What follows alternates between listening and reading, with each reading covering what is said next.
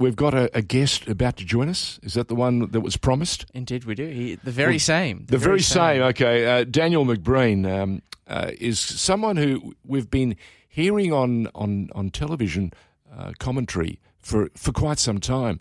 The thing that, that I didn't realise until recently is that he's not, he's not an Australian, he's a POM. Born in Burnley, no less. Daniel McBreen, welcome to State of Our Football Nation. Well, thanks for having me, and I hope you can uh, embrace the fact that I've been here for about 45 years and six months of my 45 years and seven months life. So I'd like to say I'm an Australian Nova Cash. Uh, but... Mate, uh, we understand. No, we just we, as, we as, need it to be as controversial as possible early on. Daniel, as, as someone with Scottish heritage, oh, I'm sorry, I'm not sure I can look past that. I'm gonna I'm gonna have to keep it in mind until my dying day. Hey, Daniel, welcome aboard. Thanks for having me. Uh, it's a delight for us because it's an opportunity to um, get, get behind the scenes, to, to find out just how life has changed for you from your playing days, of course, then, of course, from some of the coaching that you've done over, over the years.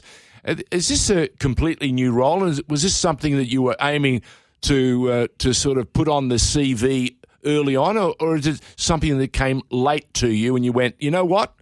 It's there Let's see what I can do with it. To be honest, probably the latter. Uh, I never really thought that I'd be involved in television, and uh, uh, to be honest, near the end of my career, I wasn't really that think, focused on coaching either. And it wasn't until a couple of chats with uh, coaches at the time, and went down that path, and just got a call out of the blue at the time from Fox Sports. I'd had done a little bit of radio, and they said, "Do you want to come on?" And I had no idea what I was doing, and some still don't know what I'm doing seven years later. Uh, but it just sort of grew and has gone along, and I've got more into it and, and really enjoyed it. And this last six months or, or, or 12 months, really, and then coming on full time now, it's. Um, I can't say that I, I couldn't really be enjoying it anymore. Look, uh, for Channel 10, uh, for Paramount Plus, it's also a new caper, and they're they're getting better at what they do. And I've noticed that this year they've uh, they've put up a very clear sign that there'll be no ads during the game which was yeah. something that uh, annoyed the hell out of uh, some football fans last year, and it's in what was 10 and Paramount Plus's first uh, opportunity to showcase the game as the uh, host broadcasters. So that's exciting. So we're now going to have no ads uh, wall to wall. It, it'll happen only during the preferred breaks, which is half time, of course, and before the game and after the game. Um, you should be excited about that. Uh, you'll be on call for the entire 90 plus minutes. Well, that's it. No respite for us. No respite. The whole game, yeah. But um, look, I think that's something that um, everyone sat down and decided it wasn't probably conducive to football. Yeah. Um, and, and I think they made the right decisions on there. And look, I think this year it's going to be a little bit easier in respect to last year. We thought we got past that COVID and then it came and reared its ugly head again, and Correct. all of a sudden games left, right, and centre, and we had you know 24 to 48 hours notice, and no one really knew um, when games were coming on. But at least we now we know we're structured. The season's been planned out, and I think it's going to be a great season. It's been some some really good signings, and um, I think there's a lot to look forward to this year. There's some exciting names, um, and one of them has captured our imagination. And he plays for the Central Coast Mariners, or he will for a few more for the time being. For a few while, more while matches. we enjoy the, uh, the farewell we're, we're, tour. I was going to say, um, how excited are you to see someone so young uh, be able to basically, with the almost the minimum of fuss, um, cut a swathe through our football excitement? Uh, uh he's just lit a fuse, hasn't he, young Garang Kuol? Yep, he has. Um, you know, his brother went before him through the Mariners and then off to Germany. But if we thought there was someone who might come through with a little bit more swagger and arrogance and a little bit more um, cockiness in him, well, we found him in Garang because he's just set the, the game on fire towards the end of last season and really topped it off at the end of last year when he played against Barcelona for the All Stars. And tore them apart and nearly scored a couple of goals in another cameo. But the guy hasn't uh, started a game of football yet in professional football. I think he's played 200 minutes all up. Mm. Um, I think he had five games off the bench, scored four goals. Yep. Now he's with a Socceroos appearance as well, where he, he showed us his electricity in that as well. But it's been a meteoric rise for him. Um, you know, he's got a lot to learn. We saw Graham Arnold talking about him saying he's raw, he's got talent, but he needs a, a lot of work to, which is to be expected. He's 18 and he's hardly played um, a lot of minutes in football. So I think he's probably in the best spot there to be with Nick Montgomery, who, who's dealt with a lot of young guys coming through, has played at the top level in the UK, so understands what it means to to get there and what you need to do to stay there as well. So I think I'm pretty sure he'll be on the phone to Newcastle United in the Premier League saying, right, how do we manage this over the next four, five, six months, whatever it is, and also through the World Cup. Uh, and so he can be at his best physical space when he gets over there. I'm sure he'll be lent out to another country, particularly maybe Portugal or something like that. But it's it'll be an interesting to watch. I think he could be a real excitement machine for not only for us to watch through his club career, but for the Socceroos going forward. Uh, Daniel McBreen is our guest on uh, State of Our Football Nation on FNR, George Donikian along with Lockie Flanagan. And Daniel, can you give me, a, a, and especially for those who haven't seen too much of Garang Kuol, which is probably the entire football community, what are the electric gifts that make him so special? Because for me, the thing that I couldn't believe, especially when he was introduced for the second game uh, against New Zealand, every time the ball went anywhere near him, there was no fuss, there was no, uh, you know, uh, outlandish uh, movement. He just breezed from one end of the field to the other. Minimum of fuss, laid on a pass, created a goal, and he was prepared to do it every time he got the ball. What is it? What are the special gifts that make him so dangerous and so exciting? Well, obviously he's got talent technical ability, the ability to run with the ball. He can finish, as we saw at the end of last season. Yep. Some of the finishing he had, you know, it was just snap finishing, quick decisions. He's got that ability, but he's extremely fast. But I think the thing that's put him in good stead, he's got this arrogance where it's, it doesn't matter. It, to him, he's, he said it when he played against Barcelona. He said, one day I know I'm going to play at that level or, around those players. And I think it's just the, the belief in himself and the directness that – I don't care who I'm playing against. I don't know. You don't worry about telling me who they are. I'm just going to go out and play because he has that unbridled passion that I'm good enough to whoever you put me against. And he's direct and he be- believes in himself. And with that technical ability as well, it's a joy to watch. It is a joy to watch. Uh, I've been watching an awful lot of football over the, uh, the course of my life, and I got very excited when I saw the arrival of young Daniel Arzani. Uh, then I saw young Marco Tilio, and I thought they were two outstanding young men uh, who had promising careers ahead. Of course, we realised Daniel got injured, and that injuries are always the greatest uh, challenge to each and every player because they behave differently, and, and some injuries, uh, you know, you can get over them pretty quickly. Some linger for quite some time. But this young man is quite something else again. And I think that it's it's that calmness that makes him even more dangerous. Mm. You know, in, in, on, on television and the big screen, they say stillness is a gift. Well, he's got it on the field.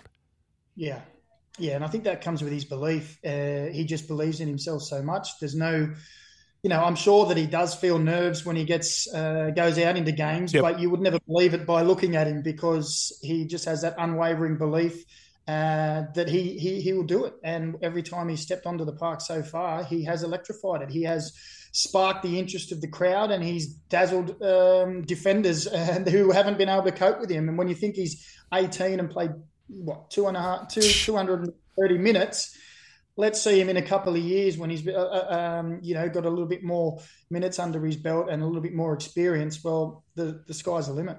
You know you, just as you uh, created that that thought for me i was reminded of my early days playing golf. And i can remember playing against some uh, really young golfers who were seriously talented. And on the putting greens they were absolutely fearless. And i remember going back and playing some golf with these guys 10 years later, and their, their putting had not uh, matured, it had actually deteriorated because they started overthinking. Is that something that we always fear with, with players as they come into the game? That they are given so many things to think about that they lose their way? I think so. I think, you know, each player uh, is different. Uh, and coaches need to manage that. And you know, there's some players who want to know every detail of how we want to play the game and where do I be when, in, when this is happening. Other players, you need to just say, just go and do what you do. Don't mm. overcomplicate it. You know, this is the team structure, but within that, you go and excite and do what you want to do. And Garang is one of those guys. I think Monty would probably say, "Go out there and score me a goal." simple as that, you know. Uh, and that's that's the the the task of the of the manager. And I think Monty's done a really good job in that he's got a lot of young players and a lot of senior players mixed in together, and he needs to manage which ones to say you've got this, this, this, and this to do, and which one to say go, go and go and play. Mm. Well, Monty, along with the, the rest of us, are, are going to get to uh, enjoy Garang for a final few weeks on, on the the Garangsky farewell tour. That's what I'm calling it. It starts on the on the F. What is it? The F three. The F three Derby. Yes. Yeah. Wow. But I'm I'm curious to get your, your take, Daniel, on, on the Mariners more broadly going into the start of this season because we, we know that he's going to be on the way out. They've still got Jason Cummings, but they have lost his sort of partner in crime in Marco Ureña. What what do you make of them going into the the new campaign? Look, Marco Ureña for me is a big loss. Uh, he did an amount of work for them last season, so I think you know losing them is always going losing him. Sorry, is going to be a big loss for them. But you know they've gone out and they've signed a couple of players. You know they've brought Danny Vukovic has come back in goals. He's class, mm, class. Yeah, I think that's a massive signing uh, with the experience he he will have into the change room. The new captain of the club with Matty Simon retiring, so there's another loss. Wow. he'll still be involved in the in, in the backroom staff. So they'll have him around because he's such a good club person. But look, Monty's he's had one season, and so far from what his signings that he's made and this preseason results, and I speak to Monty on a regular basis, obviously ex teammate of mine, and every time I speak to him after a preseason game, I say, mate, that's another good result. You've done well there. he, keeps, he keeps saying, okay, will you shut up? Preseason results, you don't get points. It's just another game. And I keep saying, yeah, but it builds confidence. And he keeps trying to talk it down. But I can't keep talking him up enough. I think he's done a great job last year. Uh, we'll have to wait and see how the signings come in. Marco Tulio and Paul Ayongo, the strikers who, he's brought in, how they settle and how they fit in. But look, in preseason, like I said, they um, they've been getting good results. It's preseason's preseason. They took Sydney FC to penalties with ten men for sixty minutes in the in the uh, Australia Cup. Uh, and I actually think, you know, people might say I'm biased because it's my old club, but I think they'll they'll be a dark horse trying to push for mm. top three. Mm. I mean, they've they have you know proven so many doubters wrong season on oh, season now. Well, it, a, it is hard to. to they had a pretty good season last year, yeah, except no, for the exactly, end. That's yeah, yeah, exactly what I'm saying. The, we, I mean, and we had the chance, George, last week on this program to, to, speak to Monty. To Monty he was great. He was, and now he's someone we rate very highly. he gave a, us an hour last week, uh, Daniel. That just goes to show you what a professional he mm. is. Mm. He didn't yeah. blink. He just gave us everything we asked for and then some. Mm. He gave us a sense of some of the great characters that uh, are going to make that dressing room so very special. You know how important a dressing room is, yeah? 100%. 100%. And yeah, you, you also know from both a coaching pr- perspective and as a playing perspective. You've got to, you've got to tell me your first dressing room in Romania. What in heavens? Can you remember that far back? I can. Uh, yeah, it was a long time ago, but I can remember. Um, what language were you speaking? I, well, I was speaking English and trying to learn Romanian, uh, and there was probably one or two guys in the team that spoke English. Um, it was a lot of hand signals, a lot of gestures, a lot of uh, uh, winks and nods. And oh wow! Look, the first six weeks I was in Romania, I learned quickly to t- say all the all the things you need to talk on on a football field. And then I became fluent probably after three months of everything on the field, you know, left, right, mark up, come here. Uh, and then we'd go and have a coffee after, and I'd sit there in silence because I had no idea. you didn't know how to order a coffee. yeah, exactly. To be to be said that I was thrown at the deep end was probably an understatement, but uh, it was a learning experience, a very quick learning experience from a, a boy who'd been living at home with his mum to move to Romania on his own was uh, wow. quite a step. That takes an enormous enormous leap of faith. Where were, were you a gambler? Are you? Uh, did you believe? What What was it that said, "I can do Romania, no problem"? Yeah, I, I can just, do Bucharest. yeah, yeah. Well, I wasn't even in Bucharest. I was three and a half hours uh, south oh my of Bucharest. God. Um, look, I just sometimes I just think you get to a point, and and I've had it a few times in my life where you think something. Here's an opportunity that I might not get, uh, and it could lead to something else. And for me, it did. It, lead, it led to eight years playing in Europe. Um, and sometimes I think at the spur of the moment, you just have to go with your gut. And it, let, let, me say, it wasn't all roses when I was in Romania. It was, um, you know, I wasn't getting paid at times, and it was very hard with the language and etc. But for me, I think it made me grow as a human being and as I a bet. person. Got to see a very different culture and the differences of, you know, um, a society where it was the mega rich, the mega poor, and not many in between. Uh, yeah, so I think I grew up really, and that gave me put me in good stead going forward. Were you there when they built that magnificent palace? That I'm not that old. Come on. I'm oh, sorry. I'm oh, sorry. I'm sorry. They, that was they, already there. They used they they called it his folly, and when you go and see it, like it has about a thousand rooms. It's yeah. it's extraordinary. I, I don't know. Just fascinates me that you had the courage. Uh, talk about cutting the umbilical cord. Just fantastic. No, well done to you. Um, from there, you were, was it Scotland and then uh, the English league with Scunthorpe? Scunthorpe? Yeah, yeah. Went over to Scotland for a couple of years. Ended up in England down at Scunthorpe, and then what was what was Scotland like for a, a, good Aussie boy? Do you know what? I loved it. I loved it. Um, got there. The people were beautiful. Yeah. Uh, always accommodating. The, on the days off, I'd just go off and drive in the countryside.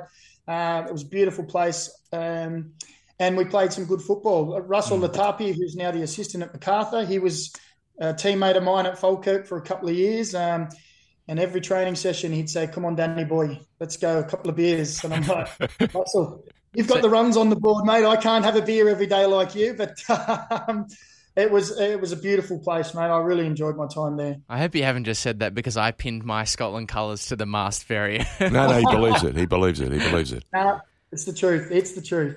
Hey, Daniel, could I ask quickly about the uh, the the Falkirk Stadium because I, am you know I've been I've been to that ground before uh, to to watch a, a Hearts game actually uh, away. Um, and I was quite taken with that that sort of design. It's one of those stadiums that hasn't got like the full enclosed space. It's sort of 50-50. Is that the kind of ground that maybe we could do more yeah, of? as as A League teams potentially make a play for their own infrastructure that, that we could experiment with? Look, I'm a massive fan of having stadiums for the size of the venue uh, for the for the crowd that you're going to have. Yep. If you have a smaller, smaller, stadium for a smaller crowd, you'll have a greater a- atmosphere. You'll gra- create a want to come back, a more demand to get to the stadiums, and then from there you can expand expand on your stadiums. Now, funny story is with the Falkirk one is apparently they put the uh, they got the grant to fill the stadium all around, and then they realised that there was some kind of manufacturing plant or a chemical plant not far from it that actually that side of the stadium that doesn't have a stand actually just crossed the line where you weren't allowed to build in. Oh, so I hate when that happens. Uh, that's why they didn't have the stand on the other side, not because of that's all they were going for, but then they realised we're not allowed to build that there. So ah. it was ah. a, a, sort of a, a so, weird one. So a covenant uh, on that ground created yeah. the m- mystical Happy, and wonderful result that uh, that um, uh, you know yeah. Lockie's so excited about. Well, it's just funny because I remember the discussions in, in the off season about you know potential training bases and stadium builds for Western United, maybe only having three grandstands instead of four and being fully enclosed. And my immediate thought was like, "Hey, that's Falkirk. That's exactly what I'm thinking of." There you go. There you well, go. It's, uh, it's Mariners Stadium, isn't it? Let's yeah. be honest, one of the best stadiums in Australia, in my opinion. Yeah, bang on, bang on. Uh, speaking of opinions, uh, you played in Hong Kong, you played in China. Um, yeah. Take us, just take us on a bit of a journey. Uh, what did you learn from those different communities, and has is the is the actual football very different in each country? Yeah, it is definitely. The, um, so the playing is very different in each and every country, huh? It is, and and a lot of that can be resources, it can be culture, but it yep. also also can just come down to being weather. So when I was playing in Shanghai, we used to play at nine nine forty five at night because the temperature was forty two degrees in the day, and it would get down to thirty nine at night. So we'd be playing at you know quarter to ten. Um, so obviously straight away you can imagine the game were uh, were a very slow, much slower paced game. Um, similar to when we play through the summer in Australia, you've got to think about the conditions the players are in. Now, if you're going to play through the middle of a, a European winter, um, you're going to run all day because you want to run to keep warm, let alone, let alone be too hot. Um, so I think there's a lot of factors that make the, the, the football different in each country, and culturally, um, Asian was very technical. They wanted very technical players. I thought they were probably a little less um, enamored with the tactical side of things. Where in Australia, I think we're very tactically aware, tactically astute, and there's a lot of real uh, students of the game tactically. Um, so there's these little different nuances when you go to different countries, and, and, and, and it gives a completely different product. Well, we've got a very new product coming up. It's uh, season 22 23 of the A League, and uh, the sponsors have come on board. Uh, some new sponsors have come on. Uh, to showcase their wares. And I can remember that uh, last year, this time last year, we were talking about a new car company called Cupra and mm. now now it's being adopted by about four or five other agencies. So the brands are building, and we've got uh, we're going to catch up with the um, MD of Melbourne Victory shortly. Um, Caroline Carnegie, and she's going to talk to us about the power of their new sponsorship deal, and, and that's a brand new name to Australia and to the league, which is exciting. What are the games that have actually uh, taken your fancy even before we start, Daniel? Well, you look first round, and I think we've started off with a bang on Friday mm. night. Tomorrow yep, night, true. The grand final, grand final replay. Don't say grand final replay. Why it's, not? It's not. No, no, no. Unless we're in a grand final, it can't be a grand final uh, replay. I, have tried to talk George down to premiers versus champions, just just, just to put him at ease. Just to put him let's at do it. Champion, champions versus premiers. There you go. Beauty. on ya, on ya. Much better. Yeah, um, it should look, be a great game. It should be. And look, for, for all the clubs, the first game, they want to put out a marquee. Pre-season over in Australia, it's very long um, and we're spread out. So sometimes you, you, you don't really know too much about some teams because they haven't played too many games. But we're starting with a big blue. We're starting with an F3 derby. Um, and what you can't ask for more than that. Let's get the mm. big games. Let's get the the crowds back in the in the stadiums. You know, Sydney's back at Allianz um, Western Sydney are in their CommBank Stadium, which is fantastic. And I think Nix are back at home in their country, which they haven't pretty much done for two years. What amazing! So I think some big crowds over there, and they're oh. obviously historically a tough team to beat over there. So there's plenty of plenty of positives for this season, and um, I think getting back to normality and structure and everyone knowing when the games are on and when they can turn up and, and turning up in their droves to support the football. And there's been some really good signings as well. So uh, I can't wait, to be honest. I'm excited. There's also been an exodus from the east to the west. Uh, a crop of young footballers have decided to uh, pin their, their reputations to the uh, Perth Glory mast. That that's going to sound uh, like a, a, very different journey, and it, and could be a very exciting one. Yeah, look, Ruben Zadkovich is uh, having his first year in full year in charge. A young coach uh, came in last year, and when he f- came in, basically just played the youth and said, "Show me what you got, guys. We want to play young Perth players." he's kept a few. A few have left. A few have been picked up by other clubs, but he's done really good recruitment in my eyes. He's got some some a good mixture of youth and some experience. He's got a couple of players from overseas. Ryan Williams back um, from overseas as well. So I think he'll be looking to um, make a statement this year after finishing on the bottom of the table. And they're playing the first six games away from home. That's the, the downside. But then they go back and they're playing out of Macedonia Stadium in Perth as their stadium's being upgraded for the Women's World Cup.